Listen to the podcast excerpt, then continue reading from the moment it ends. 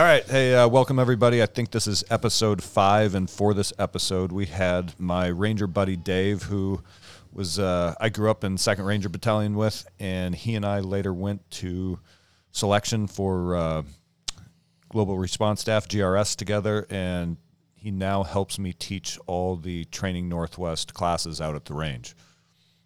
And he, I should say, he also is currently a firefighter in a I'm going to say a major West Coast city, so he sees a lot of uh, pretty gnarly medical calls. So it, it, was good to sit down with him and have a conversation about his uh, sort of first responder experience. Yeah, fun guy. Wears underwear.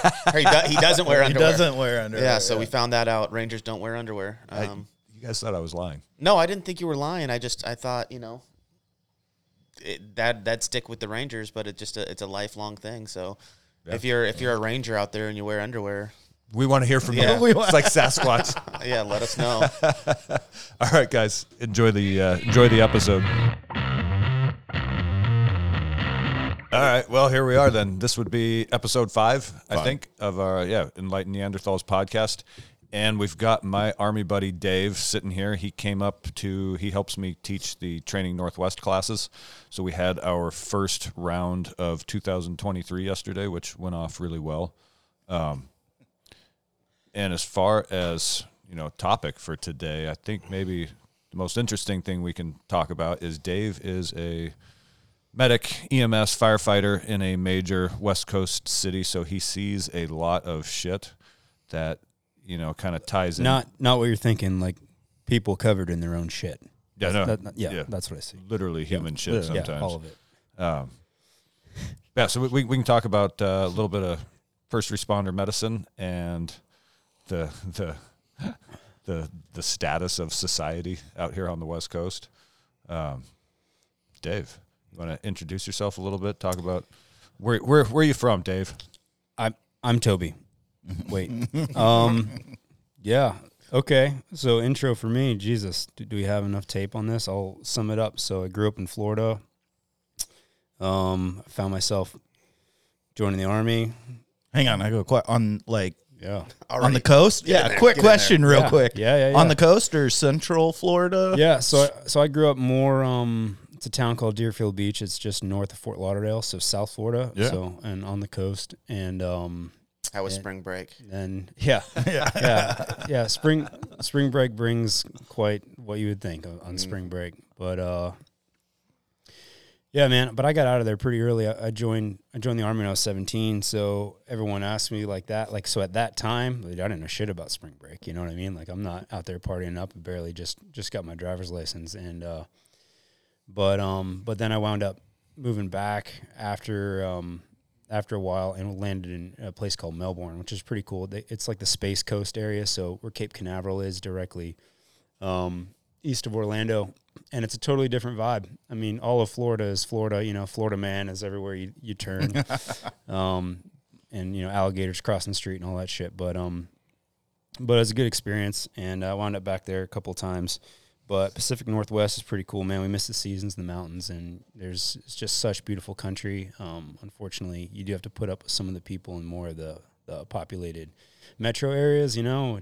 But but some of that shit is pretty cool too, man. You got good coffee, good beer. This whole sex positive thing. I like being able to st- throw a rock at one strip club to hit the next strip club to hit the next strip club. It's pretty. It's pretty badass, you know. I mean, anyways, but uh but yeah, I, I kind of stumbled into, into firefighting after I feel like this is a different different life um, from the the gunsling and stuff, and uh, yeah, uh, more appropriately, like uh, technically, if if anyone listens to this and hears like, so my my certification is not as a paramedic. I'm still technically an EMT basic. Um, we kind of joke about being super basics because like I could still start an IV or needle decompress or do some of these like paramedic skills that are not particularly hard. It's just kind of regulated by licensing of, of what you can do at this level versus this level. And when someone is, is hurting real bad, if the paramedic that we have is like, needs to do five different things, he knows he can throw some stuff at me like, hey, can you start this airway or can you start this line or whatever. And so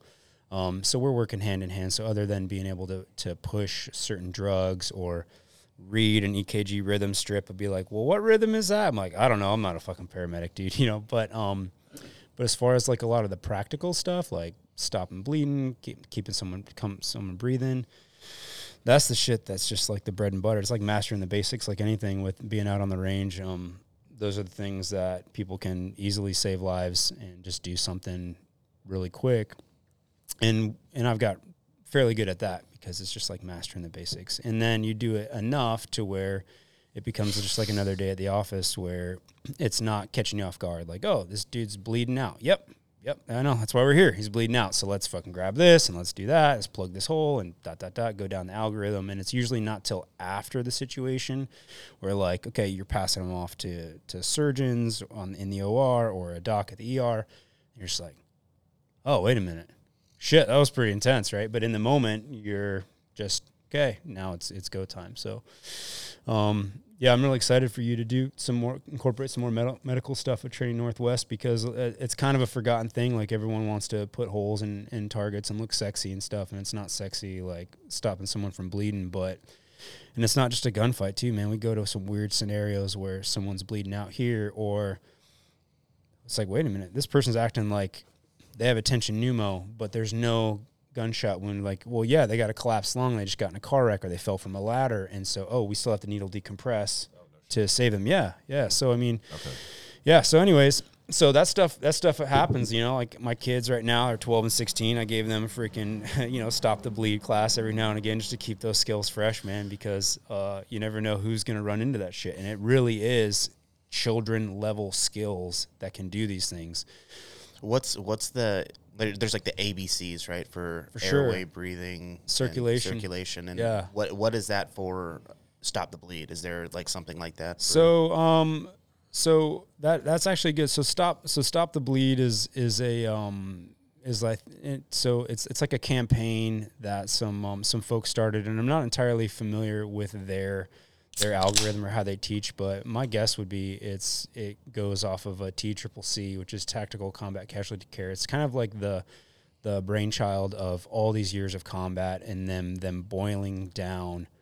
These are the these are the common things to stop battlefield casualties, and with that mm-hmm. algorithm, it winds up being March, um, M A R C H, and so uh, an M is massive hemorrhaging and actually, even when we were um, in the Rangers, even though technically it was ABCs, um, our medics were always just like, okay, nope, gross bleeding, gross major bleeding. They didn't have the March algorithm yet, but they were like, if you show up and the dude is completely bleeding out somewhere or there's an amputation, um, for you to go to airway first, which is the A. Mm-hmm it doesn't fucking matter if you give him a good airway because now in that amount of time he's lost another freaking 500 cc's or another liter of blood and now he's fucking dead right? So so we switched it to like if anything you see that can be tourniqueted that's the very first thing you do whether you see the wound whether it's so close. Um, and so in the march algorithm that's really the m. Yeah and, and for anybody who had first aid you know like 10 15 20 years ago um, one of the small silver linings that came out of the war on terror is that trauma surgeons have gotten really good at saving limbs like hours after a tourniquet's been applied. Yeah. Because if you go back to like 2000 when I was coming through basic training and uh, like the Ranger Indoc, we were taught that a tourniquet was a last resort because yeah, you're, you're, probably gonna, yeah you're gonna you're, you're sacrificing that limb to to save the body, yeah. and that's not really true anymore, right? Yeah, it, well, in fact, it's it's never been true. It, it's kind of like this this coin thing, and and I, like I don't know, I would be um, pressed to to think that lawyers were involved and people were scared to throw a tourniquet on because if somebody lost sensation or something to a limb, then someone's going to be sued for malpractice or whatever. And so they're like, no, that's the last resort because it's going to do all this damage. But like the reality is, like if you go into surgery and you're going to have something done further down on like say your arm, the surgeons will put a fucking tourniquet on and you'll be in surgery for hours with that tourniquet on, stopping the flow so they can work on stuff so there's not blood squirting out of what they're fixing or doing. And then they just, all right, it's fixed in this time, it goes back and they have their limb. So it's like, well, if a surgeon can stop blood flow to that limb for hours, why are we squabbling over that's the last resort? on the battlefield when we can get him to you know a field hospital or some more definitive care within within an hour in that golden hour and um I was, I was- hang on, let's let's not gloss past the golden hour because that's another great Hmm. concept for uh, golden you know, shower or golden hour both. Both are great concepts. okay because people, we're people I'm need familiar to hear about these. i'm really familiar All right, with both Mike. of those Mike, we need you to lay on the floor. Are we are we doing the baby step where we introduce just a layer of saran wrap, you know, to just kind of see the get the visuals, No, or Mike, Mike does not need just baby full steps. warmth? and- Yeah. Okay, He's ready. This is all thing man, right? No, so, uh, Dave, it out of my explain what the golden hour is. Um, so the golden hour is basically when you go to my understanding, and this is where you know there's going to be so many fucking haters out there, but like Fuck you guys. it's basically like the time that you need to get to. Yeah, fuck the haters, dude. So it's basically the time you need to be able to get to a doctor. So it's like so if you were going by A, B, C, and then D, it's like this guy needs a D for doctor. Okay, we doing all this shit. It's like great, but really we need to be moving to the hospital, and that's actually something that, um, just this dumb little EMT basic on the, the streets of um, medicine of doing things you'll get these ambulances that come in and they want to do everything right there and i'm like nope like let's go. This can be done on the way to the hospital because this guy needs a surgeon. This guy needs more definitive care than what we're going to do in the field. But they get tunnel vision of like, oh, I can do this and this, and let's get a blood pressure and let's get a rhythm on the EKG. It's like, fuck all of that right here. Let's get them loaded because that golden hour is the time of where, like, if they need blood, if they need surgery, if they need any of these things, all those mechanisms in our bodies that um, the shock that can compensate for what blood was lost or what is happening, that's the window of time. If you start going beyond that, then your chances of survival from whatever the trauma is, like, just takes a nosedive off the off the statistics. So in that golden hour is like that's the, the savable window, basically. so like the dilation of veins and arteries and shit like that, kind of restricting blood flow to Yeah. stuff so like yeah, that starts going away after an Yeah, hour. Yeah, it's or- like your adrenaline wears off and all the sort of shock mechanisms that your body has in it to protect itself and to preserve itself start to wear off and it goes back to function as normal, except now there's a giant hole there, right? Um, or a leg missing or a, a big cut. Um, so it, it's sort of like, and I, my understanding is where that came from, like military wise, is they did some sort of study and found that anytime they got a casualty into the ER under a surgeon within an hour, the the percentage of them it was like a ninety six Yeah, it was percent survival yeah. rate if, as long as they made it to the CASH combat. What support hospital? Sure. Within I fucking flushed all the acronyms, dude. When you when you're like ABCs, I'm like, okay, I remember ABC. I'm like, fuck, there was March and T Triple C. Am I gonna remember that right now? yeah I yeah. should. I, I I should know imagine. I that. imagine when you're in the job, you know, it's kind of just you're doing it. Yeah. It doesn't much No, matter. a- a- absolutely. But Like like like anything. Um, You got some asshole evaluating you in the right seat who's like, "All right, which which letter of the acronym are you on now?" Yeah, yeah, yeah, exactly. my fucking driving test went like that. Well, and it's got to be easier to do it in the city because if you think about that, say you're in a car accident or you know you're in a metropolitan area, from the time it happens to have dispatch call whatever service needs to be relayed and get there it's like yeah within a city it seems like that gol- golden hour is much more obtainable yeah. but then you read like certain hunting stories or people that live in rural areas Yeah. and it's like that's where it really gets Yeah, well, it, it's a great point because the farther you know, if you live in a metropolitan area, you kind of a lot of people end up outsourcing all their measures of safety and security. You know, they expect the police to show up, they expect EMS to show up, and you find that as you get away from that, like where I grew up out in the sticks, like people Yeah. aren't as reliant on uh, you know, government services. They're li- it's a little more that, like I like to say with Training Northwest, they're a little more I rely on me, but a lot of times they kind of drop the ball at, you know, medicine doesn't go beyond bracing a broken. You know, they they can splint a broken bone, but when it comes, I mean, what really can you do? I guess for massive trauma other than get someone to a hospital. Yeah, no, that's that's it. I mean, massive. Tr- at some point, people, everyone dies. Oh, we had a great medic, Doc Poe. That's not that's not an Asian name, Doc Poe. It's- well, that's it's- also it's a sh- farmer doctor, Doctor Poe. Oh, is it really? Yeah. Oh, no way. Yeah, So, um, well, well, he was always saying he's like everyone dies from shock of some sort, and I'm like, well, what what's that? He's like inadequate tissue perfusion. You know, I'm like, okay, and that's basically like, okay, all the all the vital things in your body that need to function, get oxygen and, and nutrients from your blood. It's not whether that's due to your heart stops pumping the blood or or in in our trauma where it's like hypovolemia low volume of fluid or of blood in your in your body is not able to get those things to those vital things and then so you'll die. So eventually like that is the that's the common denominator pe- between anything and with that getting to the hospital like everyone's like oh give them fluids but they found out from this trauma medicine that like and remember when we were everyone had their own iv so when we were young rangers we had like a 500 little milliliter bag Yeah. and an iv starter It's kit like for us right? yeah that was like part of our protocol to oh he's hit he's losing blood let's replace that volume but what we've we've come to find out is that even though your blood pressure is lowering as your volume is leaving and you're trying to supplant that you're trying to supplement that what ended up happening is they found out that as your blood pressure is coming down that's there's a certain window where that's actually good because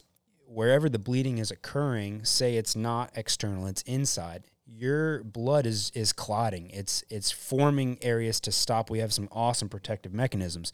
Now if you and and if your your blood pressure goes down to say like 100 and you're like hey let's give them fluids right now. Shit now you bumped it up. It's like a freaking garden hose. Like say you're holding on it now you increase the pressure and now you're blowing clots and then you're actually contributing to more bleeding.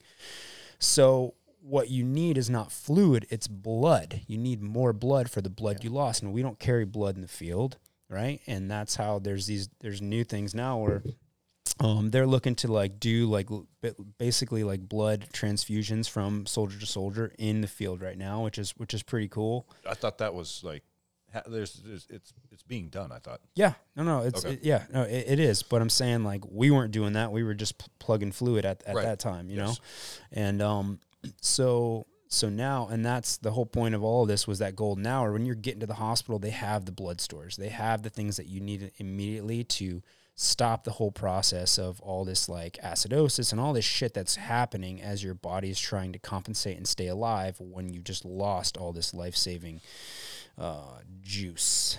So uh, in the field, you said they're like they'll tether from one person to another person, just Um, a straight IV. so almost? so so I've never so I've never I've never done it, but I've started to asshole hear to about asshole. yeah yeah it's, it's like a Cheek to do- cheek. it's like a docking.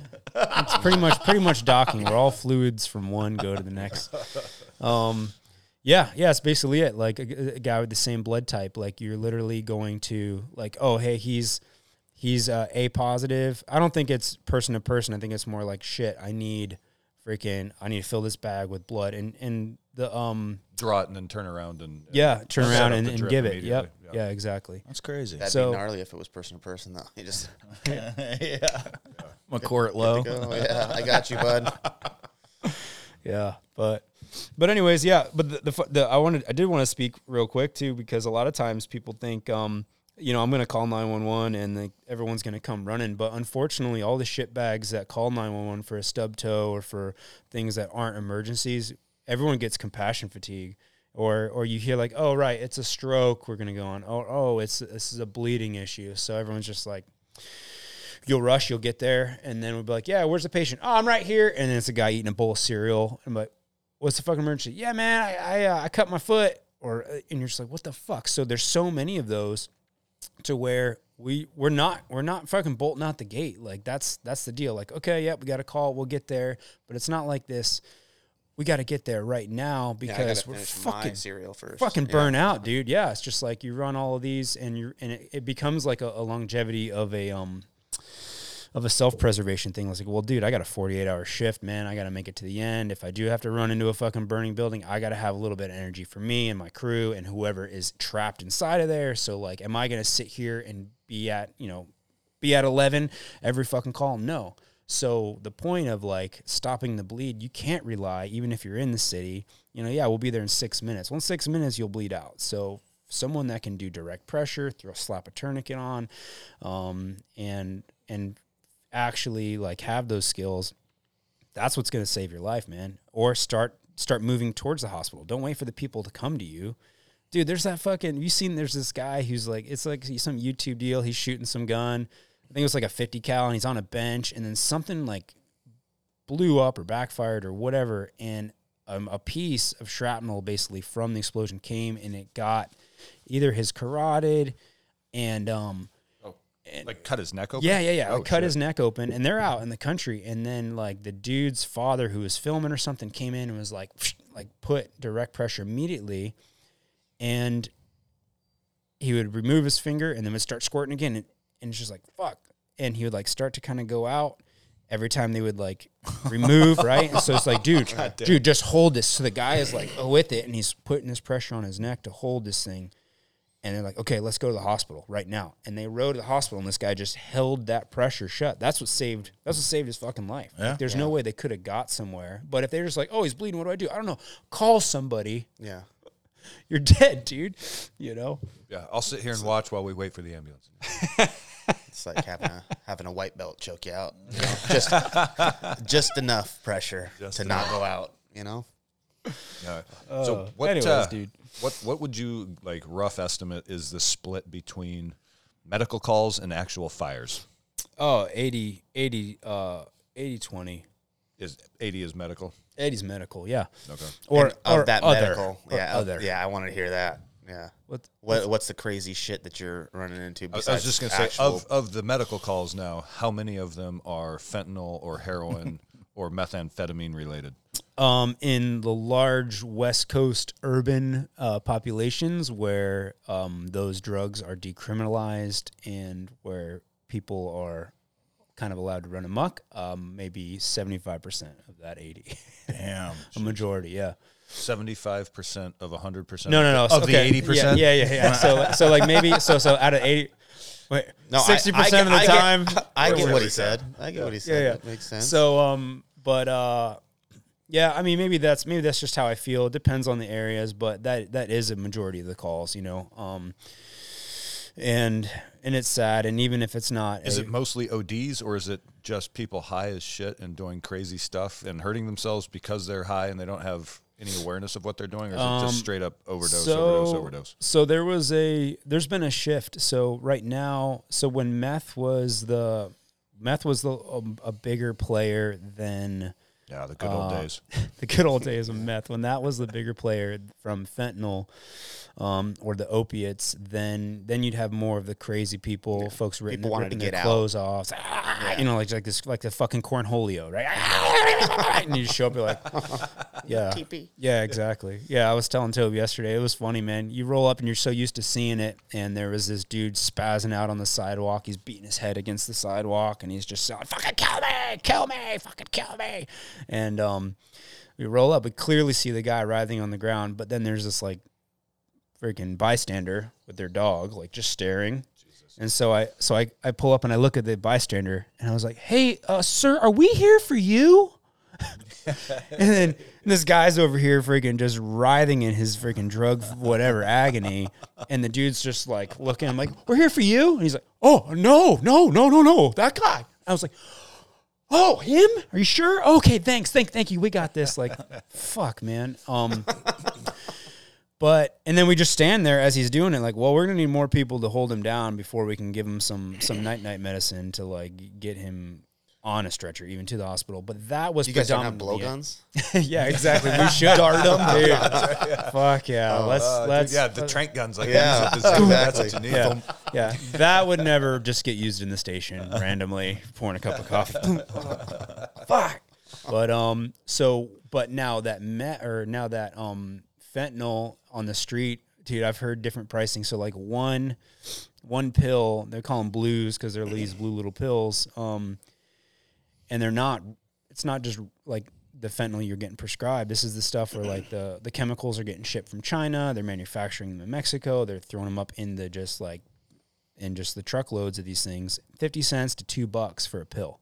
Are you serious? That's it? Yeah. So like so when they're like, hey, let me get some money every five Fuck, bucks. dude. These these chiladas are like five bucks each. We gotta Yeah. switch. That's a bunch of fentanyl.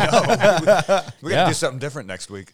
So with the predominance of that, those calls, those OD calls, it's a depressant, so everyone winds up not breathing. Um, and so if someone gets found in the state where they're still breathing slightly, then there is stuff that we can do. But a lot of times we go on overdoses and they're dude, they're done. They've been laying there. They're cold to touch. They're stiff, and you could tell they just slumped in whatever position they were in. DRT, dead right there. dead right there. DRT. Yeah. The crazy shit is, and some of the saddest stuff is, like you'll see like these freaking kids, you know, or someone in their twenties. They're they're living out in the street. They're by themselves. They're all slumped over. They're frozen solid, basically, not from temperature, but just from rigor mortis. And you could tell it was some kind of like fentanyl overdose. And the people that like wave you down and they point like yeah right there right there they wave you down and we're like cool and then they disappear and you find out where they disappeared because you look and like well does this guy have any id and dude they ro- they rob the freaking Yeah, they robbed the corpse. rob the corpse dude you know and you're just like god damn man like Need the ID. Yeah. yeah Do you guys have extensive protocols for not exposing yourselves to fentanyl? um no no Because that's scary shit. Where if you It is, accidentally man. get a little bit on your skin, then you're going to go into overdose. Right. Yeah. L- luckily, if you're with if you're with people, so so Narcan is is the thing now that they're that they're giving out over the counter to where, um, it's it reverses all the effects of opiates, and so like on the street they're giving out Narcan, and we will sometimes come across where the person, whoever the the uh, friend was or whoever found him, like, yeah, I already gave him, I gave him two Narcan or whatever. We're like, oh, cool, and that does it is bringing them out of their high and getting them breathing again. Um, but uh, so if I were to like say touch some powder and then all of a sudden just start going down, if as in falling down, not Yeah.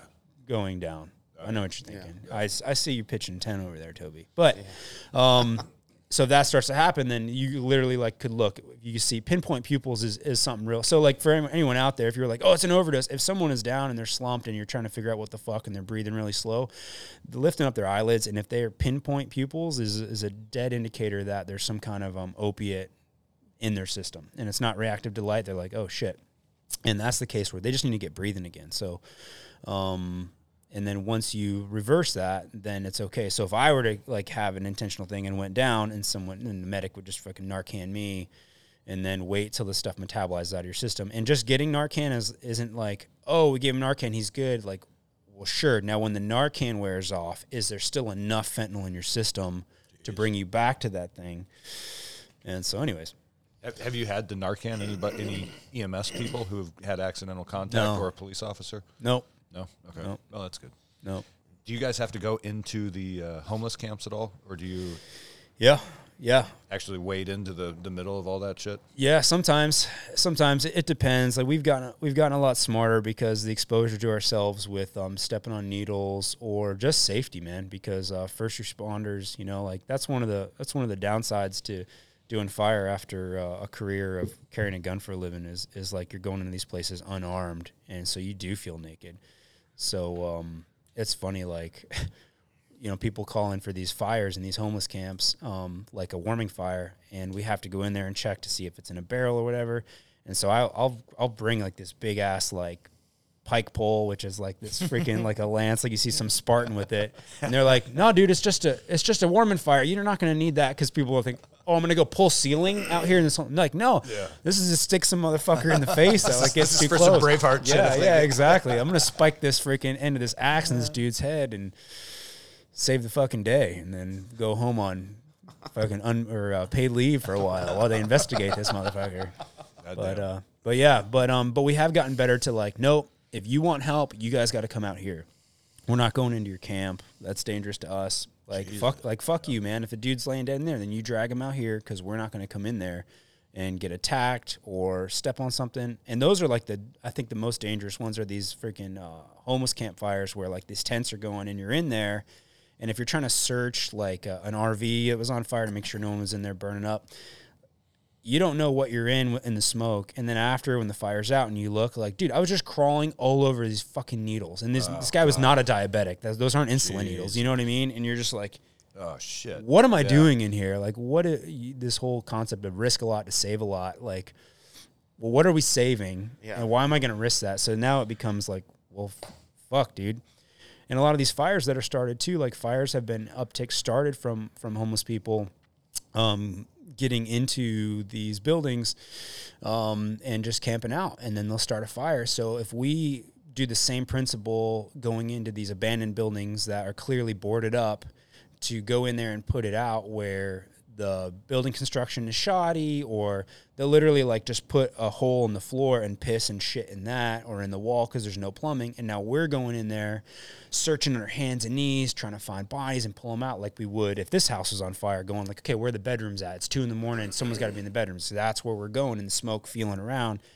You do that in one of those fucking places ah, for what dude? And and more than likely they set fire to it and like oh fuck we're out of here and then leave and then later you find out you're crawling around in all their fucking shit and piss and places where they they go in there and have the F shack, you know. It's just like, what the fuck are we doing? Like, this is stupid. We gotta go in there and put the fire out. We gotta be aggressive. I'm like, no, dude, I'm 40 years old. Like, I'm fucking like, fuck that. Like, we're let's like let's be smart. There's no grand we're not saving grandma in this building, you know. It's not like so Anyways, dude. Ten, 10 years from now, we're gonna have drug addicts teaching like urban survival classes. Where Fuck they're yeah, like, dude. all right, so if you're really cold in the winter, what you do is you find an abandoned apartment building, set it on fire, and then you can stay warm for a couple hours till the fire department shows up. Yeah.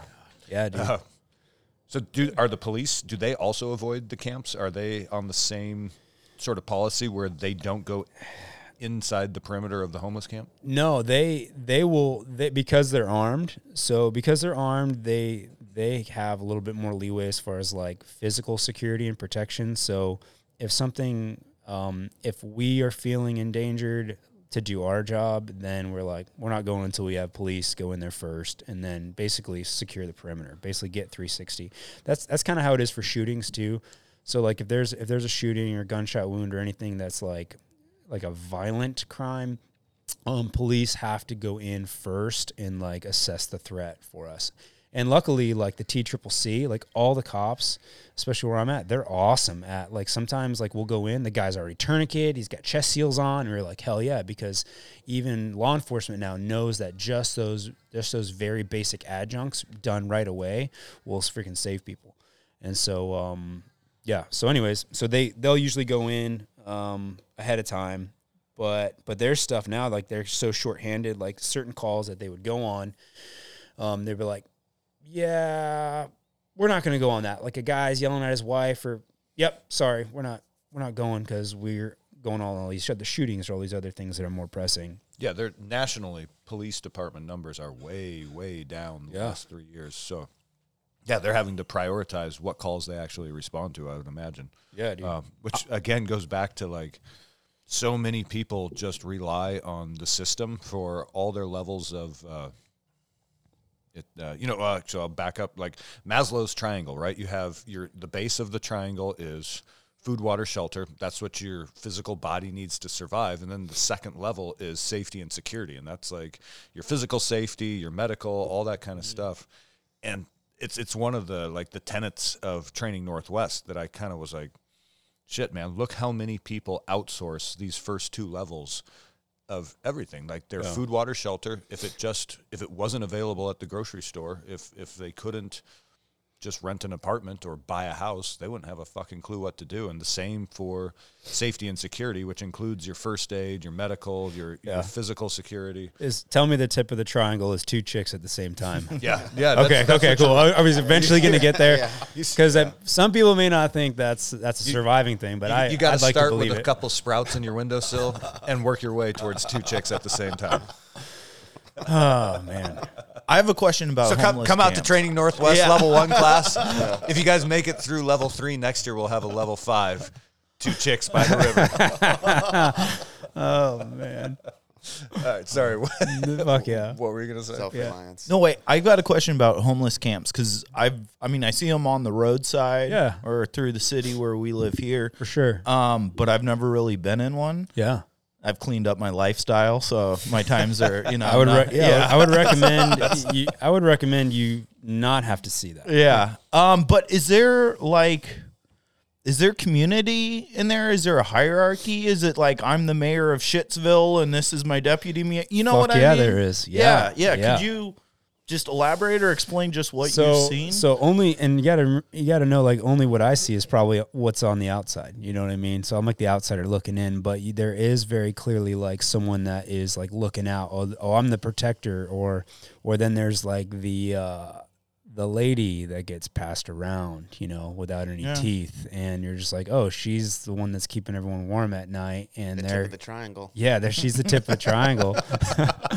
and uh and everyone's just throwing blues at her or the pills, the fentanyl at her to um keep her going, right? And there's so there's that. There's um some folks that take a lot of pride. There was one actually I felt really bad um because we go, "Oh, you can't you can't be burning, you know, you know, so we go to these like people will call 911 because like, oh, they got a fire, and they're like, that'll do it. It's this passive aggressive way to like treat the homeless camps of like, I'm gonna call 911 because I see there's a fire there, and they're gonna put that out, and that's gonna stop this thing. Like, no, like even if they end up putting it out, like what the fuck? They're just gonna slide it again after we leave. But this one, this one thing, I felt bad because I, I came into this dude's uh, camp, and um, and not what you're thinking. Yeah, yeah, I blew my load in there. Right. So, anyways, They call that a soup kitchen. right. Um, no, man. And this guy, like, dude, he had a foundation, like, for uh, like this pallet, like palace. And there's windows and a door that opened and a roof. And he was burning garbage and he had like these screens so you couldn't see the flames, but he's burning his trash to keep his camp clean. Like, it was tidy. yeah. I was like, why are we telling this guy to fucking put his shit out? He's like the only person that's like, yeah, man, I'm living he's here. the I'm one. cleaning up. He's the He's guy, the right? one. Yeah. So, um, like the Neo of Yeah, homeless so I there- saw a guy Yeah. off of uh, 45th doing the same thing. He had a, a pallet foundation built up. I caught that motherfucker in the middle of the day laying sod. I shit you not. I Yeah, shit dude. you not. He he made a fucking trail down. It was gravel. And then he fucking was, I don't know where the fuck he got sod from, but he was laying sod Yeah. He's out- outside of his fucking camp. Jesus. Crackheads like, are going to start holy stealing our yards at night. Yeah, Yeah. it was fucking wild. yeah. So, um, so you run into that too. Like some things, like this guy's been out here forever. He's got solar panels up. He's got friggin' uh, or a generator running. You're like, oh, okay. And there are, there are like, like mini. It's not all just anarchy. Some places do. They get their shit together. Like, hey, this is where we're gonna live. We're gonna bed down, and we can make a living and get comfortable. Or we can all be just totally addicted and everything's laying everywhere. People are living their own filth. Like you come, someone will have like a wound on their leg, like, oh, let's come check your wound. Or you open a pant leg, and there's literally like maggots and fucking shit crawling in their skin or Yeah. on top of it oh, and just rotting on their flesh. And they're like, how can you do this? Well, because they're always fucking sedated. They're always Yeah. going from one fix to the next those kind of lifestyles, it's anarchy. It's fucking Mad Max, you know. But there are some some camps where it's like, oh yeah, go down. That's that's Jenny's hooch over there, and this is Bob. And oh, you you want to borrow this? Go to Bob. I mean, Yeah. it is like a sense of, of Well, that makes- they're looking out for each other. That makes me wonder, like, because we're told we have a housing crisis issue. And that's why we have all this stuff, you know? But it's like, okay, so, we, I mean, we all see this drug fueled free for all. Yeah. And then it's like, well, so is that all of it? Or is there a portion of it where they are like, you know, you get put on hard times, you lose your job, you downward spiral. Yeah. And then you have people that really like they want to lay sod and do better. Yeah, ten percent, if that. That would be a high estimate. So, so if you so if you looked at all the homeless camps and all of the people, the tents and everything, I would say ten percent of that is probably at least what I have come to, and maybe the scene that I'm coming to is going to always be the overdoses, right? Or You're the getting called crazy to the worst, I'm yeah. called to the worst, so I may not see more than the um of I may not have exact figures, but I would be like 10% maybe like the hey, rent was high, we got tossed out, I got my family, we're trying to like this is the in between to getting Yeah. to somewhere else. Sure, but no man, it's not it's not affordable housing. It's like it's mental health and addiction, and sometimes one is fueled by the other. And so, and it's funny because I, for a while I stopped asking because I would ask all these calls. Uh, you know, you go on a homeless call, and just out of curiosity, like, and just shooting the shit too. Just like, hey man, where are you from? Oh, I'm from Albuquerque. All right, where are you from? Baton Rouge.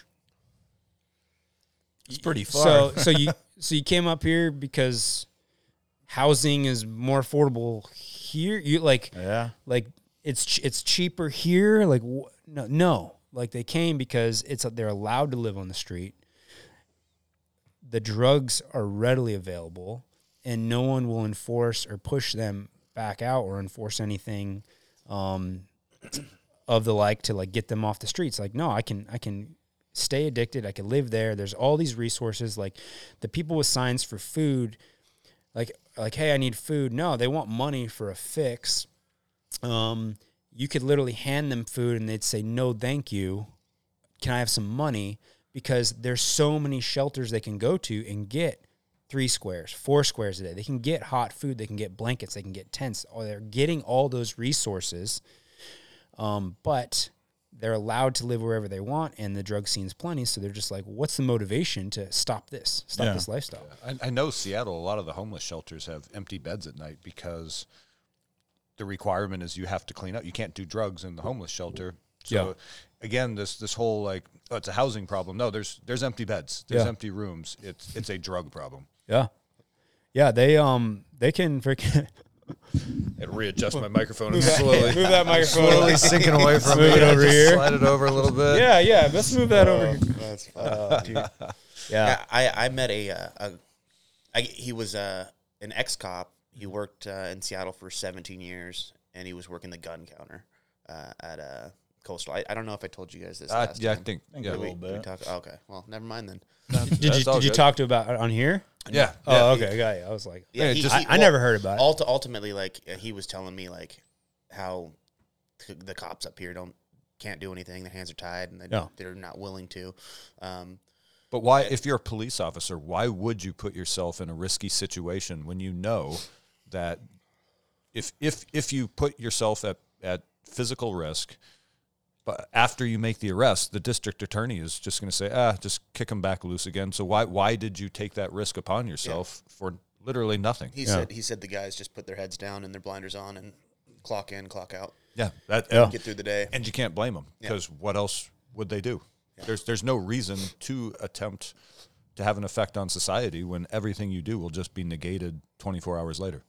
He he was saying though uh, after he quit, um, I think he quit. He said like three years ago, uh,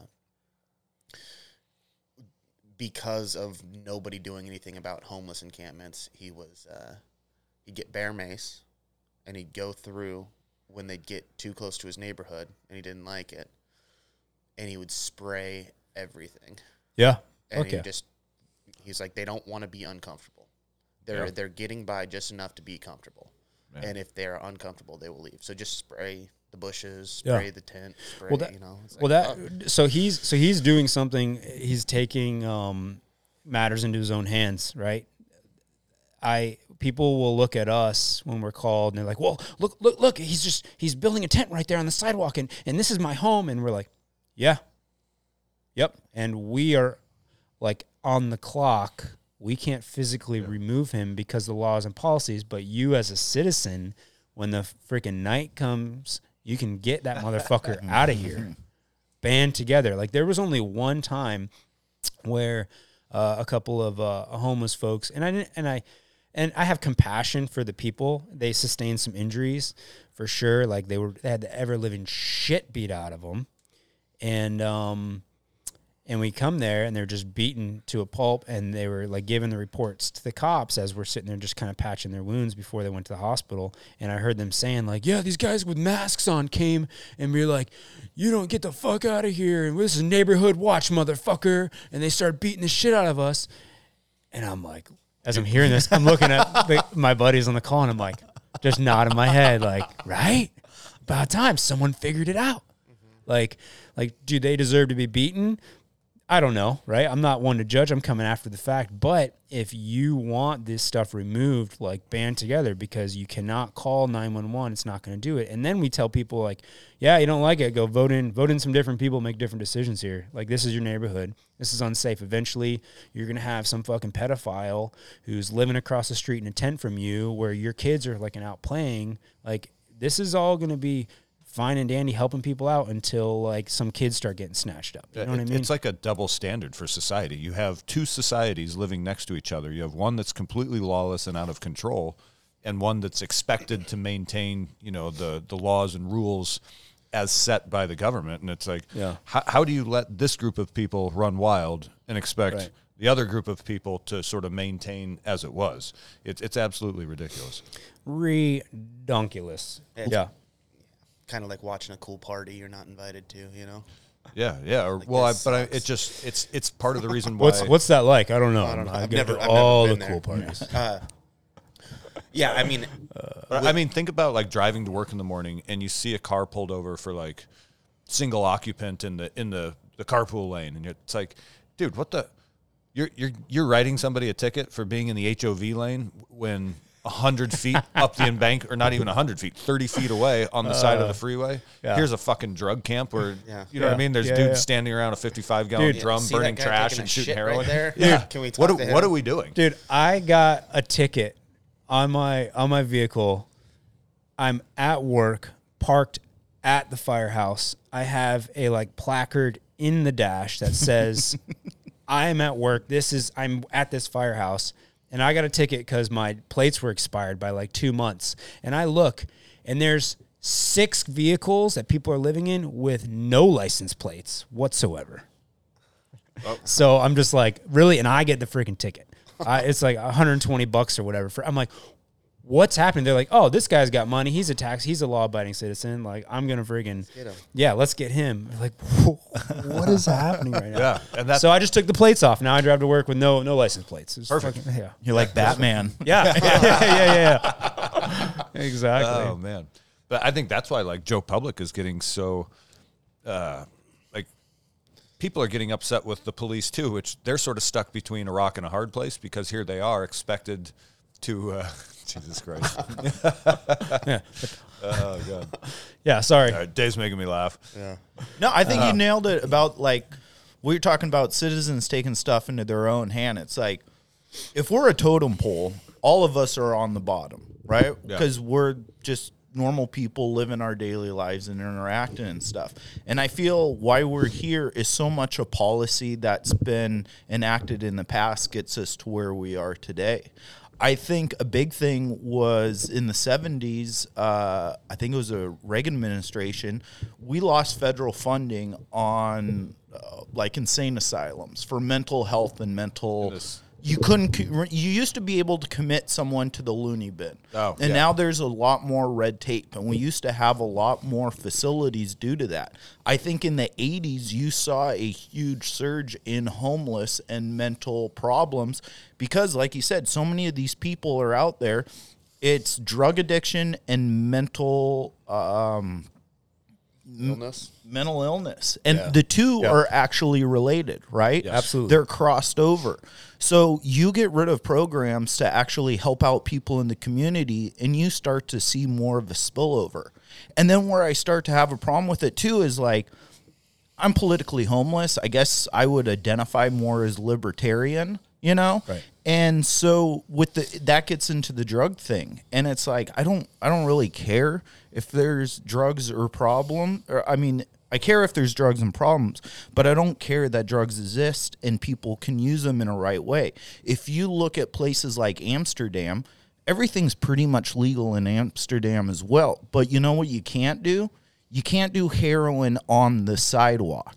You can do heroin in your own home and it hopefully you have a good job and you pull it together and you do it right. Yep. But the fact that they just allow it to happen on the street and there's no consequence, there should be social workers for these people to really help them out. So the same thing I saw in the 70s of let's abandon this program is where I think we're failing the community of really helping these situations and these people get what they need. And so us being on the bottom of this totem pole now we're forced to either, like you say, vigilante it together and battle the Right. homeless.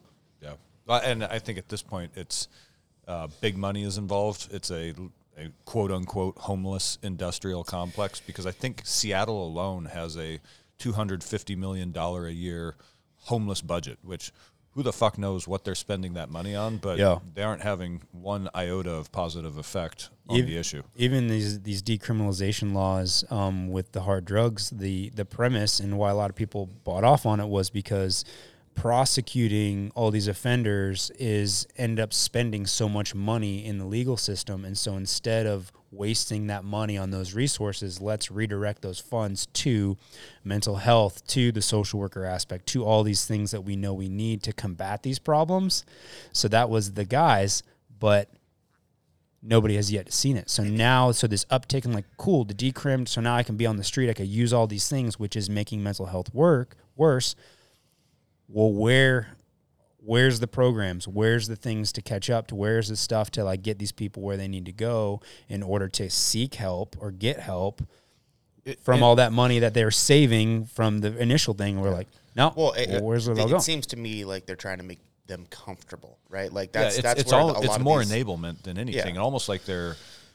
I'm going to say it's almost it's got to be intentional that they're perpetuating the problem because, you know, like you were making the point that you meet people from Baton Rouge or Texas or whatever, and they Yeah. around here they call it free Freattle. Like it is known nationwide that if you come to Seattle, there's all these programs and services to support you while you live that like drugs on the street lifestyle. Yeah. So it, it in my mind, it's more enablement meant to perpetuate the problem because there's people, like I said, there's it's a two hundred fifty million dollar a year industry just in the city of Seattle. Yeah. So there's there's people making money off of it. oh yeah.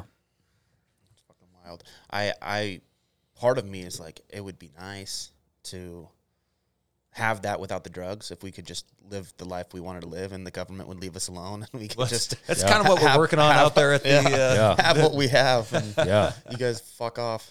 Yeah. We're not paying taxes. Yeah, like dude, like that documentary with the, the pirates down in establishing Nassau as like in the Bahamas as like their their refuge at the early days of the pirates. We're watching this documentary and it's like, yeah, they got a there's a bar and then they freed the slaves. I'm like, dude, that's cool. That's like some cool shit. And then like you're in the bar and then you order from a wench and then you'll order a wench and you're like got some chick bent over a table while you're drinking a pint. I was like, dude, that's that's freedom right there. Like, oh, well, let's go back to that. Like, well, let's go back to that. Come on.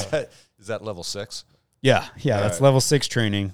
Yeah, I'm gonna I'm gonna refill this coffee. Oh, Yeah, right. let's take a take a moment. Take a quick here. break? Yeah. Okay, we're back. My what a lovely tea party. Yeah, right. I feel uh, I feel much better now. Yeah.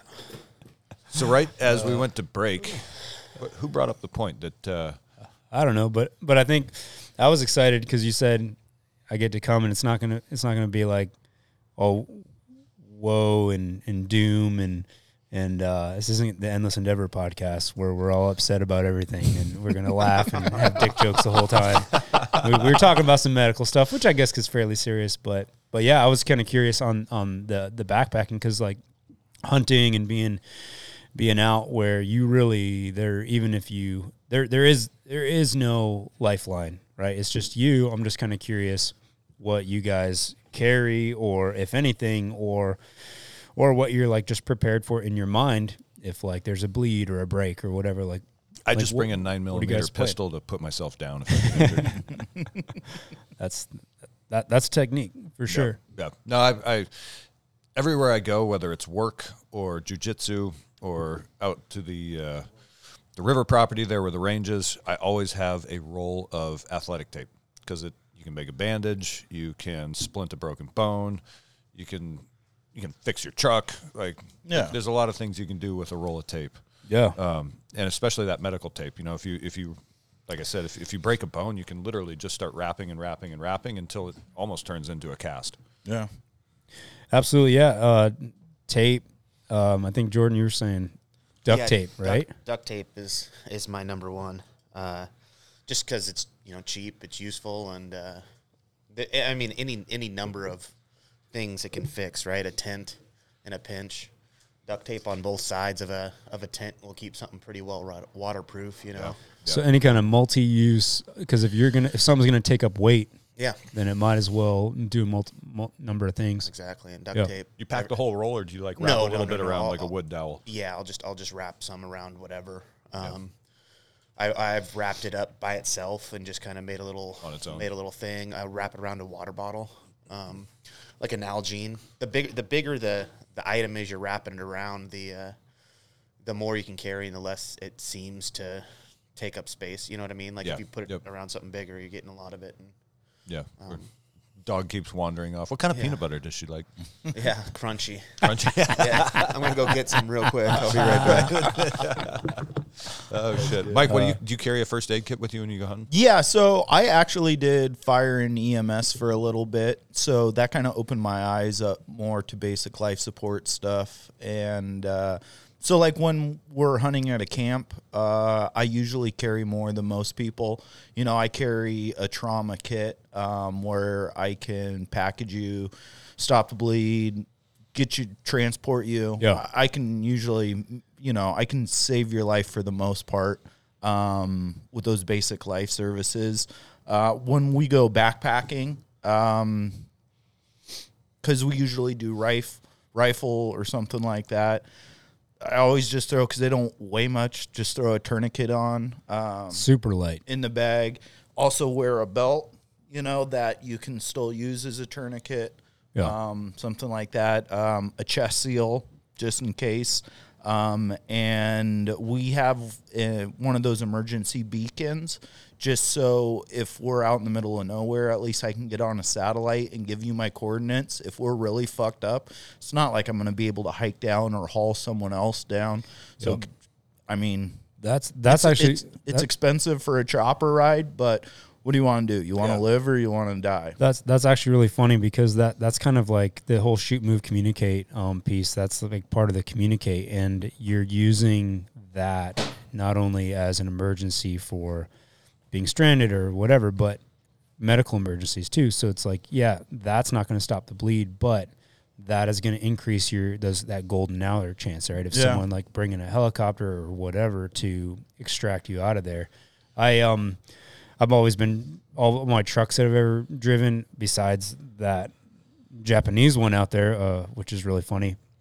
Um, but uh, I'd always break down. Right, I'm always on the side of the road. But the most important tool that I would have, I would carry a multitude of tools, was my charged cell phone because it's just Yeah. like shit. Okay, well, hey, I need someone coming to bring me a part, or I need to run to the store or whatever. Um, so on medical wise, just being able to call for help. Yeah. I, There, when, there, there was this uh, guy who uh, I just heard about it. He he uh, was his car broke down or some shit like that in the back. He was way far away from everybody and had no way of getting, you know, Yeah. shit. So he went to go call. He's out of range, has no fucking cell service. Yep. So he's like, fuck, you know, and started thinking about it. And then he had a fucking drone. So he typed a message in where he was at to his buddy and took his fucking drone, attached his phone to it. Then it sent the message back out and fucking he got one back and brought it back down. That's Oh shit, dude. Yeah, all right. So pretty- if you're going to the back country, make sure you got your drone from Get Amazon. your drone. but so the, so those beacons, that's is that sat, that's that works on satellite, right? So Yep, there's- it's a so little no Garmin- cell. Yeah, a little Garmin attachment, and then you pair it with your phone, Yeah. and then so, um, yeah, if you're in a situation, you turn on that little satellite beacon. It finds the satellite, then you're able to transmit through your phone. And Fuck Oh, that, I'd rather What- die back there. What are you transmitting? Like like a text? Yeah, or, you can do or an emergency. and I think like an it- I SOS mean- kind of location deal, or yeah, you can do everything. So luckily, I haven't had to use it, but you Yeah. can send text through it as well. I think there is a calling option. Yeah, uh, I think it's just text message. So when Jen started going like into these like deep, giggity, deep backcountry, Jen goes deep. Jen goes deep. That's why she likes me. And to Tobin. Uh, uh, when she started doing all the backcountry snowshoeing and mountaineering and whatnot, she's doing she's, doing backcountry. yes, yes, she does. if she wants to text me from the backcountry, it's dark in there. you get lost. oh man, uh, Spencer, oh Jesus, Yeah, so you, you got her one of those inReaches or what? I bought her. It was like a six hundred dollar Garmin that has a it has a emergency button on the side of it. Yeah. and it requires a monthly subscription that's only like twelve bucks a month. But anyway, she can activate that emergency beacon, and Garmin has like a twenty four hour manned uh, like customer service place. I think it's in Colorado. But anyway, that that beacon will activate in that service center with her 10 digit grid mm-hmm. and just an SOS code, right? So then they, it's, and it's not like people are going to jump on helicopters and go swarming to her, but they start making phone calls to local, you know, sheriff's departments and whatnot, so that they can activate their search and rescue people, and at least they have the location of that beacon. Um, Hopefully, it doesn't go out to fucking Portland firefighters. They Yeah, I know. other shit doing, you know. yeah. yeah, I mean, and that's that's something people got to understand is just because you have this emergency beacon, help is probably still eight to twelve hours away from when you push that button. Oh, right. So you have to have some ability uh, for self sustainment. Yeah. Um, but she can she can also send. It's like I want to say she can send like twelve texts a month to me. Yeah. So she'll text me that like, hey, we made it to our spot where we're going to sleep tonight. Everybody's good. Perfect. Or she'll, the- a lot of times the parking lots are like way out, you know, so she'll, I'll get a text, hey, we made it back to the car because it's like 9 p.m. It's like, all right, cool. I can go to bed now. Yeah.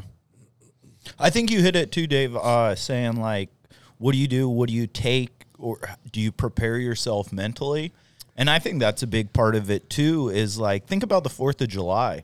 Like, there's more injuries because people are drunk and they're shooting fireworks, right? They're Yeah. getting wild. So Yeah. if you're going hunting where you're a couple days walk away from civilization, even a road and stuff like that, you got to think like I'm in a territory or a spot where I need to be careful. I just have to have my wits about me. I'm not going to be doing cartwheels on the top of this ridge line, rolling ankles.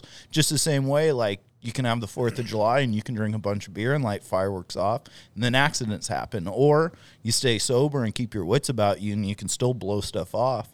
So I think a big part of it is mentally like, where am I going? What am I doing? Being careful on what you do. Yeah. Well, have you ever seen uh, the show Alone? No. Where they Yeah. they, they Yeah. drop them off in the middle of you know the fucking woods basically, um, and they have to just who can survive the longest on their own, right? So they just put them out there, and I think it's typically in like Canada or some shit by a mm. lake, and they it, it's like s- late summer, and then all of a sudden fall and fucking next thing you know it's Cold snowing as on them and balls. shit, yeah. Yeah. They, and it's like survive. Those guys often get hurt doing some kind of stupid shit, rolling an ankle like that, and then Yeah. that's what Oh, yeah. kicks. That's what Yeah. loses them. Probably like swinging a hatchet, like Yeah, you know, and Yeah. like oh slipping, fuck. slice Yeah. my yeah. So that's where like even using your little hatchet here, like there's there's techniques and ways to do it to where you're just you're being smarter about what the fuck it is you're doing. All, all that shit your granddad told you about, making sure you cut away from yourself. Yeah. You well, what I even mean? just All these- holding holding wood together and just using it like that and using the axe in a different way. It's not you don't have to fucking split the wood from the top of a fucking thing. You can Yeah. turn the log sideways and fucking split it that way too. And you're not, Yeah. you know, doing it on your knees, like having an elevated platform to cut wood on, and then instead of standing and doing it, getting low because then you're fucking swinging into the dirt. Yeah. You know, there's there's a lot of different little small things to do that uh, people seem to not fucking figure out until it's too late. Yeah. Well, a lot of it too is like, I'm a man. Don't tell me how to do this. I, it doesn't matter if I get a little cut on my legs. I'm tough. And it's like, well, there there is a scenario where if you get a little cut on your leg and it gets infected, if you're not, again, we're we're so used to having all this infrastructure within, you know, Yeah, it's a almost 15 bred, bred drive. out of us, like Yeah. like what you don't have to think about anymore. A guy at my work just got a little tiny nick on the back of his hand, and I I'd never seen anybody get an infection that really fucking mattered. Right? Yeah.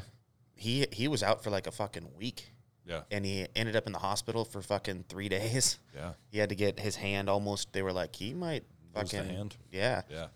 I was he had, watching. he had red those red streaks all Oh. the way up Ooh, into his arm. That's Oh, like shit. blood, Blood poisoning. poisoning, Yeah. yeah. yeah, it was it was pretty gnarly, Dang. and that was just from a little tiny fucking nick inside of an electrical box. Wow. I was watching a bushcraft video the other day, and this guy is going through his bag and telling everything he carries, and he pulls out a little flask, and he's like, "This is full of whiskey. In case I get a cut, I can pour it on it Yeah. to clean it out." And I'm just thinking, my flask wouldn't have any whiskey in it. It would have been gone immediately. shit, it's Yeah, empty. that's that's the another one of those like fucking dual use items, right? Duct Yeah. tape you can use for just about anything. Yeah. Fucking Hard alcohol above hundred proof. Yeah. You know, something that's gonna really burn when you get it in there. It's gonna help you clean it out. I mean, if you have nothing else, right? Like, Come, we'll we'll find Jordan drunk at the tent and be like, "What happened, man?" Be like, I cut my arm, so I, had to, so I had to drink all the whiskey. To, yeah, Stepped on a pine cone, yeah, really hurt. Yeah, I, I didn't realize. Does pee work? Is there any validity to that? Only if you drink it. uh, yeah. Well, hey, hang on, lay down, Mike. And, Someone Back to this cut me. golden shower. yeah, Get the saran wrap. yeah. I, I think that's only for jellyfish. Yeah, we're gonna do it for science. yeah, science. Well, and actually, we got Jordan's dog running around here too. We'll have her pee on you as well. Yeah, just to see if there's a difference. So we got to cut two limbs. Two legs. Yeah, yeah, yeah. Yeah, I think I think piss is sterile, but until it leaves your body, I think then it's. I don't think it's going to disinfect anything. I- It's the ammonia in it that takes away the Taste- stain. I mean, yeah. Have you guys ever had to do any kind of like weird uh, rescues where people are in? I'm trying to think of like a scenario Cats and like trees on a and shit, or rooftop. what? yeah, cats and trees. um, s- uh, I've seen. I'm thinking casualty who's down in a in a difficult to accessible or difficult to access location. How Yeah, does y- crackhead get there? Yeah, terrain. Yeah. exactly. Yeah, underneath. Well, we know how they got underneath the bridges, dude. There was a there was a bridge that they're like, oh, they could live under those bridges. Well, it turns out they tunneled um, under underneath to where like the structures are, and then we're having fires under there and set fire underneath there. So now there's fire impingement on all of this, the all structure stuff of of the bridge. So everyone's driving over like, oh yeah, you can live under the bridge. That's fine. And ah, I'm dead. You know, like, but um, but a lot of times like they'll find these these nooks and crannies on these slopes, and if they can't walk, that's where now you're like, oh, dude, we're gonna have to come up with some kind of rope system to strap them into this litter and then slide them up because we're not carrying them as we're shuffling up these things, and so that's it. That's that's all all I've seen. We have uh, technical rescue um,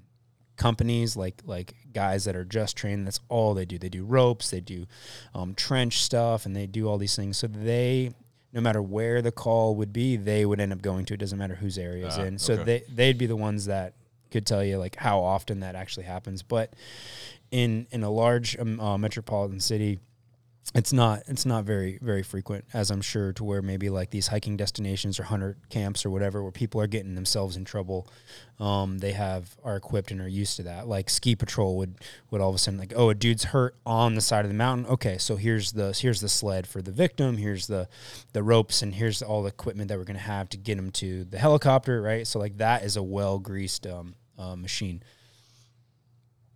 So you're a structural firefighter as well.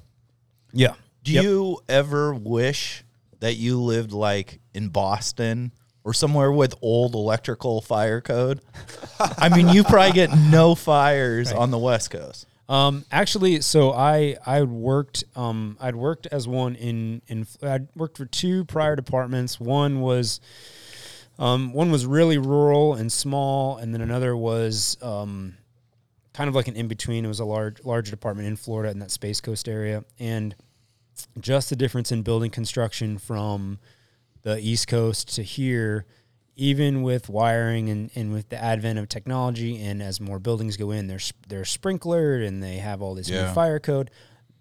If a city is still over hundred years old and everything is mostly stick built out of wood, it's going to burn. And if you have um, any kind of lower, unfortunately, like lower income, like it's typical like people are smoking in bed they're not they're like they're not taking the steps like oh i'm going to leave this on the stove cooking and then get plastered and then that's what starts the fire right? Like that happens so often that we burn really frequently. Like like we're still there's still a lot of fire. Um so do i want to go to boston or whatever you'd have to ask a guy that was like super stoked on on being a fireman i just was just kind of like all right, well, where like I like this old dick and fart joke thing that never ends in the military. How can I continue this? And then we kind of slipped into contracting. I was like, ooh, now I'm getting paid more to make dick and fart jokes.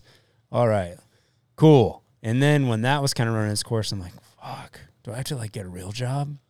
And so I stumbled into the the fire service. Um, Hammered drunk. front row, hammer drunk.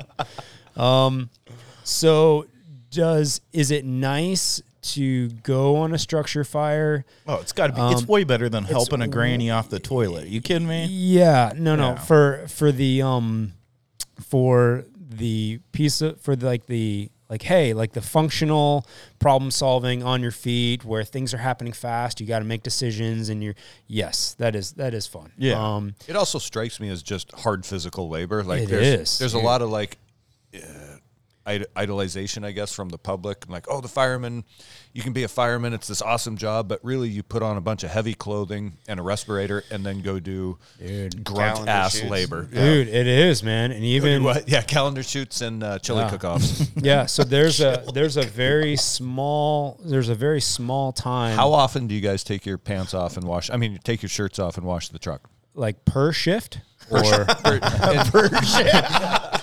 Boy, this thing is shiny. yeah. Missed a spot.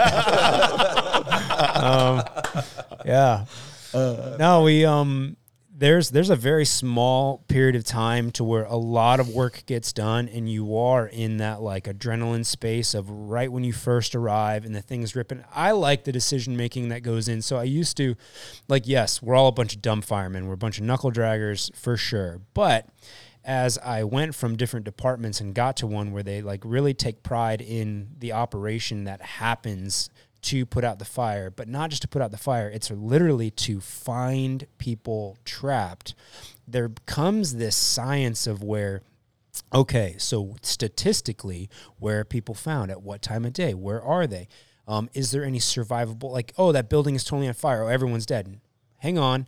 Look back here. Here's a survivable space. Oh, so someone's going to go over there and actually search that, going maybe through a window as this team is pulling a hose to put the fire. So, like, there's all this coordinated stuff just to get if someone's trapped in a tub. Like kids are usually found um, in closets, in, in hiding spaces, in bathrooms, right? Um, uh, adults are usually found in um, paths of egress to where they normally would. So even if you're thinking like, oh, they were close to the back door here, that's the way they're going to go out. No, in stress, they're going to How they do I take normally get out? Take a few breaths of smoke, and they're just gonna go to the thing that they always went. So that's why, like, oh, okay, even though the fire's over here, we're still gonna take the hose through the front door and go that way because along that path, more than likely, is where we're gonna find grandma or someone passed out on that path, right? So like, there's all these things, these decision making, um, these like decision making points that have to happen really fast at the beginning. That's fun. And it's like over in 10 minutes. And then the rest of it, like you're saying, the hard work. Okay, now I got all this shit on and I'm pulling ceiling. Is, it, is that still smoldering? You're like, fuck, dude, we've been on this thing for three hours. The hoarders, like their stuff, are just peeling layers of like just molded plastic, of like all the carcinogens and all the shit. Like we're like scruffing through. And then, yeah, you find a flattened and, and fried cat and you're like, okay, you know, I mean, just like that's the grueling shit. And you're just like, fuck, dude. You know, I wish I could just take all this stuff off. But we've learned from from cancer and carcinogens, like that is the most dangerous part. And it used to be like, oh, fire's out, and guys would take off all their stuff, and they'd be in the ashes, and and the shirts come off, and they're sh- in the shovels. Yeah. And um, unfortunately, time, baby. Yeah, I know. And and coming into the uh, the scene, as I say, like this isn't my my f- the first chapter of how I pay the bills, and maybe you know now now being forty of like looking at things a little smarter. Like when we go into those overhaul phases, and people are maybe they take the the they're not breathing air anymore. I'm just like, all right, guys, yeah, I'm a I'm a big pussy. I'm gonna fucking breathe air while I'm like pulling all this stuff because even though the fire's out, you're still off gassing all these harmful shits, right? That are getting your bloodstream. Mm-hmm. And uh, I'm like, yep, I'm the pussy, whatever. I'm gonna keep the thing on, breathing air. But it's funny because the second like I'll do it, like the younger guys will be like, Smart. Oh, all right. They Yeah. leave and they go now go put their shit on and come in. It's almost like just someone needed to give the permission to be like, hey man, like yeah, like we're all here. I may call you pussy later still, and that's fine and it's fun. But like, let's be smart about this. Like, what the fuck are you saving? You're not. You know, the average um, the average lifespan after retirement for a fireman is like five years Yeah. because cancer is like the thing that's fucking taking. So I'm like, Well, petroleum's in everything. I mean, you look at carpet, you look at couches, you look at everything, and like, I, I remember they did studies for a room on fire and it hits flashover in the 50s. It used to be like 15, 20 minutes, and now it's like what under 10, five minutes, Yeah. and you have complete room engulf flashover where the Yep. smoke and, explodes. and that's why, and that's why a lot of people are like, why are they going so? f- explodes. Yeah, so Yes. smoke. If you think about it, smoke is it's all just unburned fuel. Yeah, Mhm. okay. smoke is fuel. It just hasn't reached that temperature yet in which it will burn. Yeah, and so, um, and that is that critical that flashover point is Yep. where, and if you're in and there's signs, and that's where it's just like, all right, are we rushing into this unoccupied building that was set on fire, homeless, to now we're in there. We're trying to find the fire as it's heating and exponentially heating and heating and heating, and you're heating, and then all of a sudden to the point where everything now is at that burning point, and then everything just burns now, Backdraft. and you're just like, fuck. Yeah. And then it's like, so you've got maybe 15 seconds to get out. Like, there's no way you're Yeah. finding a way, right? So those are the situations that I'm more hesitant of. Like, all right, is it your kid that's in there? Yeah, And, so oh, my fuck yeah, question is if you guys show up at a structure fire, is it sort of like a hostage rescue where you're piling out of the truck and making a beeline for the doors to search? Or is it more like, all right, everybody get out, let's do an, an assessment, you know, like a 360 degree assessment first? Or what, what's what's the procedure? So for so for us, so every every department um, does so. Th- so that's basically you're t- now you're talking tactics, right? So yeah, the fire has to go out and people need to be removed and, and to safety, but how that happens, um, and so for us, we'll have designated seat assignments basically. So where I'm at on the apparatus, I know that people are going to rely on me for A, B, and C, and When he said apparatus, he was pointing at his dick. I was, and everybody is on it. So, um, and by everybody, I mean one at a time because there's not much apparatus to go around. Uh, Really, I mean, let's just. It's a little cold out here, you know, and I'm I'm, I'm just meeting some guys for the first time. I'm a little nervous. Nervous, I'm a little nervous. Stage Now- stage fright. You know? Not working with the ladder truck. There. No, no, no, no, I- def- definitely not. No, those pills I ordered online haven't like got me there yet. I'm I'm still waiting. I've been on those for four years, but um, so so it's not this assessment. So like we know cookie cutter house fire. Like I don't have to do an assessment because we know like the fire needs to go out. We need to get access and we need to find people and conduct a search. Even if someone says, "Hey, everybody's out," Well, who told me that? Is that a neighbor who thinks like everyone's on vacation? Like nobody knows until we physically get in there and, and search everything to get it clear. Um, um, we just assume that someone's in there. So, so literally, what is happening for us is the door is getting busted open. A, ho- a charged hose line is going in to f- to put the fire out where the bulk of it is, and we are simultaneously sending people to where those areas of likelihood are for where victims are. Do you do you guys go in pairs? Like, is there like a thing where you have a buddy system or? So so yeah, so on on paper there's this like um this like two in two out rule like for every two people you have in you have two people out as as support or you have to so you have to go in in, in buddy teams right? But um but honestly like if there is a known rescue like someone is like my kid is in there or my wife is in there and it's in that room a lot of times that's where the judgment call comes in of like okay well normally no one goes in without this hose line as the protection but nope i'm going in head of the hose line. Hey i'm going to that room. Cool.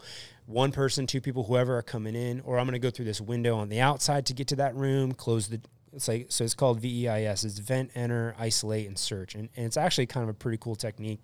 Um, probably came from one of these larger departments like Boston or New York, whatever. And it's basically like even though I'm taking a hose line in the front door to get to the fire, it doesn't mean someone running around back sees a bedroom window, looks in, and there's someone trapped. So now the rescue is actually happening through that window. You ventilate it, you enter it, you isolate that room. Now you shut the door, it buys you time. You scoop up the kid, the granny, or whatever, and you now perform the rescue out that window. Like that's something that all can be happening simultaneously, but it's through good communication that's like throwing those audibles of like, hey, we've got a VEIS on the uh, on the Charlie side, you know, first story window. Cool. All right. So some guys are going to go to work for that victim. These other guys are not going to abandon putting the fire out because when that goes out, then a lot of the problems go away. The smoke production, and a lot of people think like, oh, I'll get out that smoke is what is killing people well before a fire actually burning someone to death. And when you're in bed, that's why smoke detectors. It's like, oh, that's that's freaking lame, you know. Well, you pussy, you gotta make sure your batteries. And like, no, like that beeping is yeah. Oh, what's that? That's a smoke detector needs a new battery. Yeah, whatever. It's been chirping for three months. Yeah, fuck, dude. That's the thing. It's supposed to wake you out of the slumber because the smoke hits that first and eventually will bank down to you. But if it banks down to you and you're waking up because you're taking those couple breaths in of smoke, that is what ends up putting you to the ground before you can get out. And that is what is is actually killing people. Um, so putting the fire out, stopping that smoke production is very important. But if you tell me like my wife is in there, like okay, well now I know someone is in this room. That is the most important thing. This entire structure can burn to the ground, but we need to get somebody out of that room. That is what happens. So there's not like this assessment or chat or anything. It's really cool to know that like it's almost like on a fire team like you kick in a door like okay i'm going right. I know the guy behind me is going left and he's going to protect all those areas that i can't see right now. He's going to cover those sectors of fire. Um, it's same thing like that. It's like okay i'm bringing the hose and i know this other guy's going to come in there and make sure he's going to bust this door open for me. It's kind of like that. Okay, so it's a lot of everybody handling their scope of the responsibility, and there's a lot of trust. So I imagine uh, Yeah. the crews get pretty tight then. crews get tight yeah absolutely and um and we bust each other's balls too like hey man you didn't get that door open like you need, need some remedial training or, or that thing kicked your ass That- or whatever That's, that's how you keep accountability amongst the crew. Like everybody thinks that That's that's toxic masculinity. yeah, exactly. stand for it. this is bullshit. I'm so being and- hazed right now yeah. Goddamn. Fuck. Well, that you know the thing is, is like in jobs that matter. That's that's how you handle business, right? Yeah, that, that that is literally the mechanism for policing, like the internal policing, without making it official. That that's Yeah. how you keep your squad mates, your teammates, whatever, honest and on on their game is is by busting their balls when they fuck up. Yeah, you're not, you're not going to get that at Amazon. Yeah, and that that No offense to anybody who works at Amazon, but Nice know, cover jo- sheet, dipshit. no shit. what's this about your tps reports man fag. do you ever do wildland? Do you Um, get contracting? uh, Because that scared me. Yeah, so no, so you talk about how structural firefighting is hard work. That's actually really hard work. So Plasking a McLeod yeah, all day. so so I s- try to steer away from that as, as best that, that I can. Yeah, but um, no, those um, so we being being a um a more metropolitan area, we do we are all certified to a certain level of wildland, like you have to be because there are um, everywhere. dude everywhere yeah and um and so yeah there's there's there's, there's bushes everywhere dude. We could have a conflagration right here. Right, right? Jordan, anyway. take your shirt off. Yeah. Um, but um but a lot of times the the larger departments will send as like a mutual aid um hey hey there's a there's some bad stuff happening in California. They need more resources or in Montana. And then we'll send um rigs with guys there but um but we're not a, a wildland heavy place and it's funny because seeing how that operates from a couple other departments where I in, which was which had more wildland um, areas. They operate in such a different way that when you come to the big city and there's a wildland fire, everyone's going in and trying to bring water and to put it out, and we're just I'm just like, dude, what the f- what the fuck, dude? Just is there, is anyone endangered? Like the deal is, you just well, it's gonna go run up that hill and stop there, or the only thing endangered is this house over here. So let's just do a perimeter here and let it do its thing because that's all wildland is, right? Um, yeah, in big city, they're like, oh, we're gonna put it on, get our structure gear on, and they run up there with a hose. I'm like, what the fuck are we doing? This is so stupid right now, dude.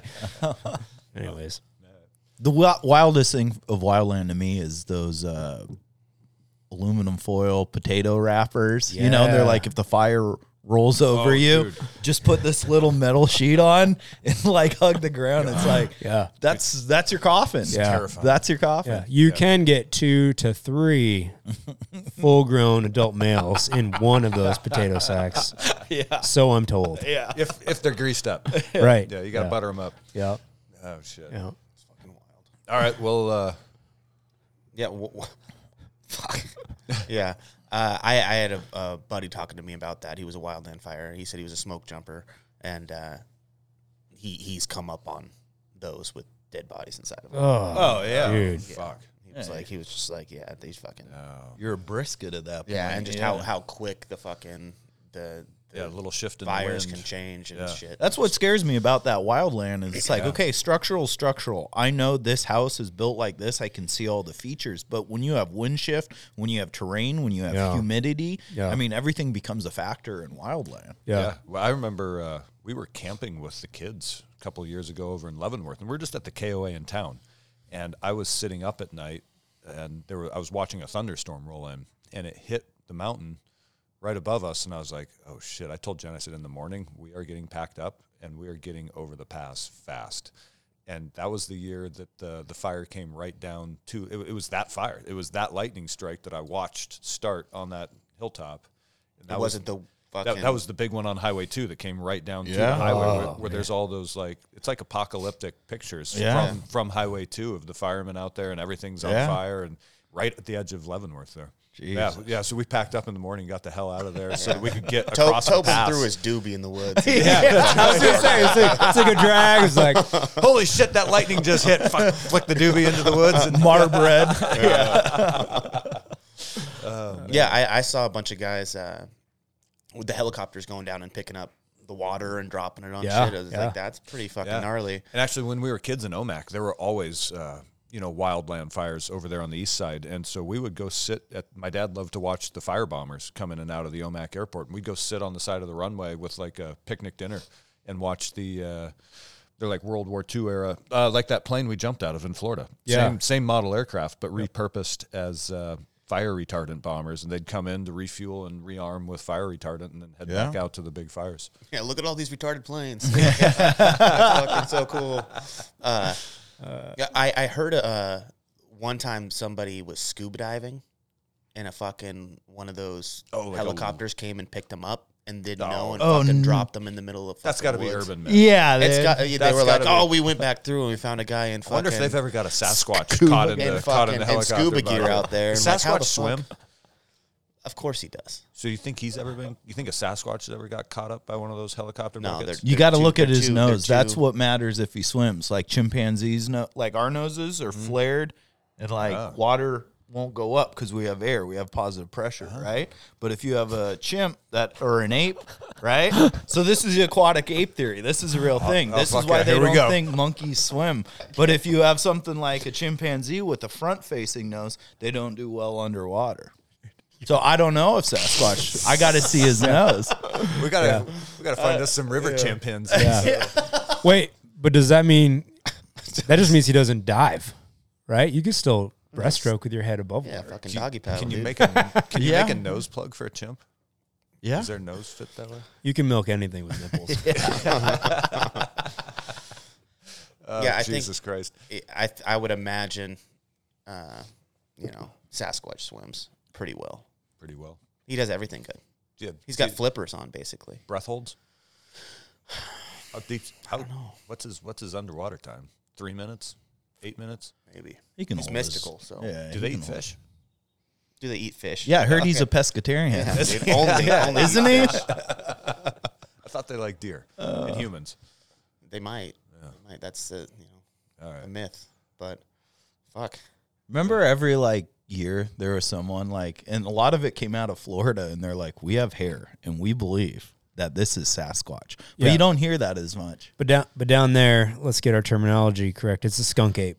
it's a skunk ape. Skunk is that ape. what they call it? Yep, Really? fucking skunk ape, You're dude. It kidding ain't, me. it ain't Sasquatch or the Yeti. It's skunk ape. in Bigfoot? Florida, yeah. Oh shit! Is it smaller than it is here? Is it like a little three foot thing that scurries? I don't know, around? man. I'm s- I've still been hunting them, dude. I just only found prints. All right, fair enough. I uh, I- there's this guy who is a uh, what's this YouTube thing? Learn to hunt.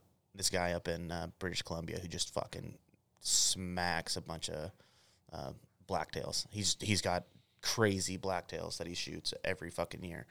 But his somewhere along the lines, I don't know if he like just is like, hey, this YouTube thing is really panning out when I talk about Bigfoot.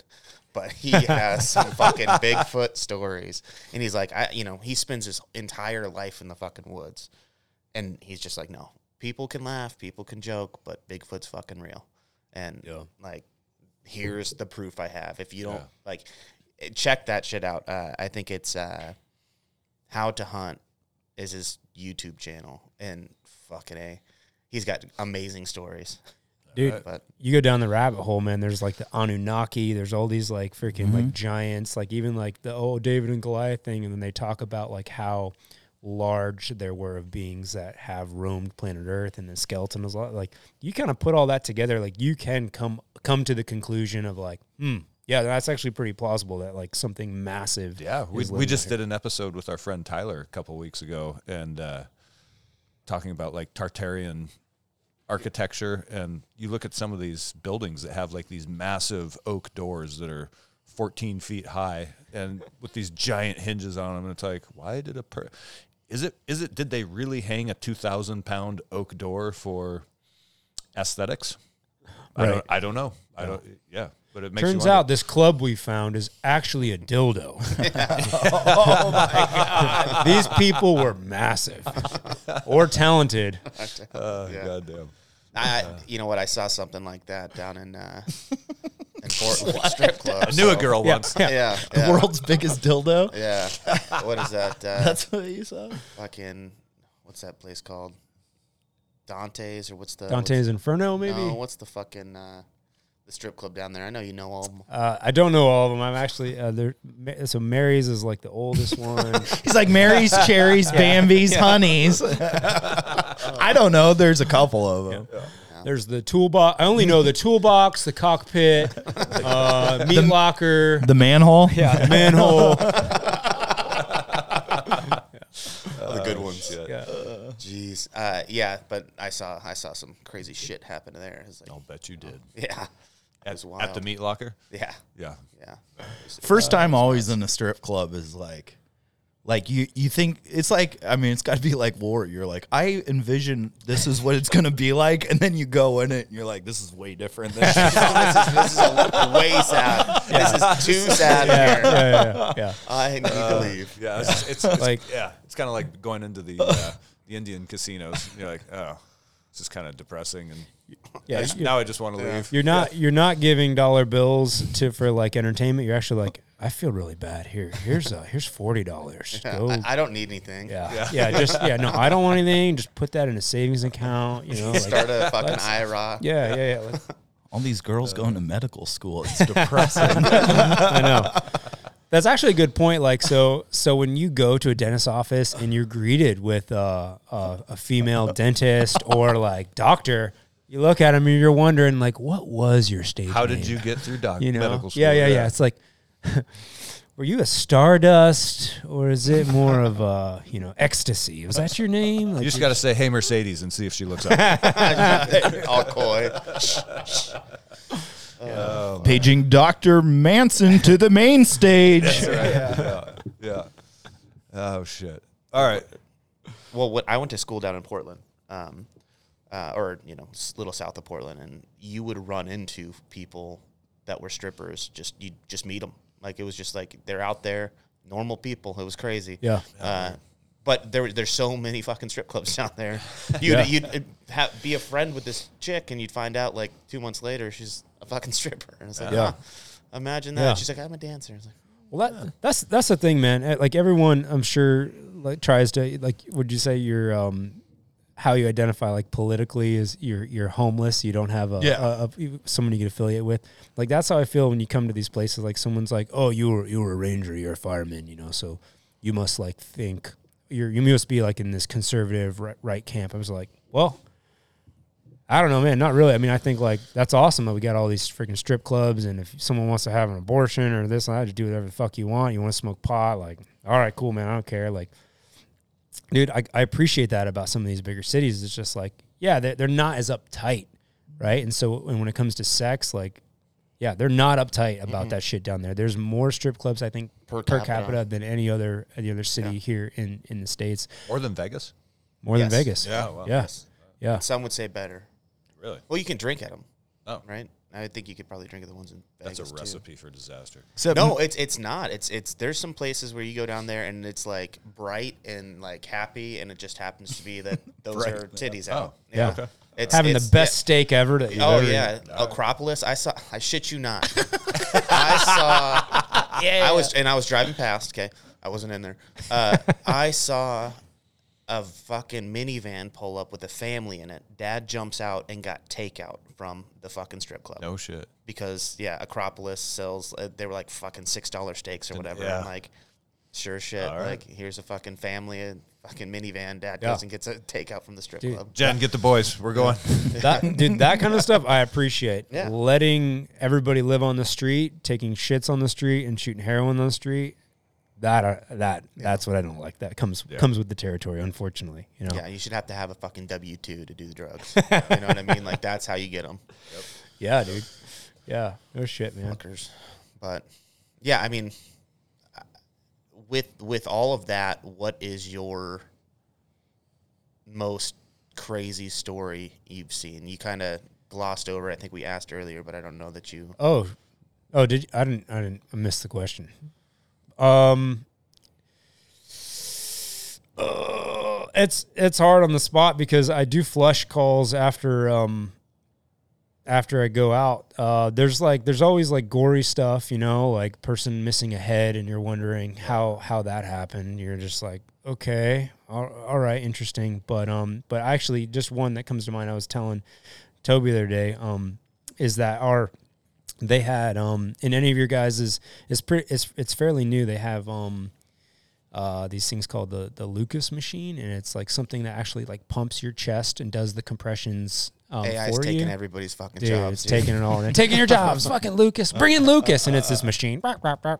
But um, but what we've been finding is with that machine and the, like really good compressions is that like people are coming back to life in the middle of the whole CPR algorithm, and then so it's like you'll be doing compressions, and then hands are starting to come up and like grabbing your arms to have you stop because that's hurting. You're like pushing down on their sternum, right? And you're like, oh fuck, and you move your hands and then just kind of go back out. Well, the other day we had this guy literally wanting to fight us. Like his wife was doing compressions on him. He had one of those defibrillators and it would shock him back and he'd come back and we were all in there and he's like, get the fuck out of my house. Like, fuck you. What are you doing? Why am I laying on the ground? We're like, sir, sir. Like, he's like trying to get up and fight us, and his freaking clothes are half on and off. So he's like trying to fight us with his pants like around his ankles. And you're like, what the hell, man? Because he was in the bathroom when the stuff went down. That's why his pants were in the around his ankles. So I'm told.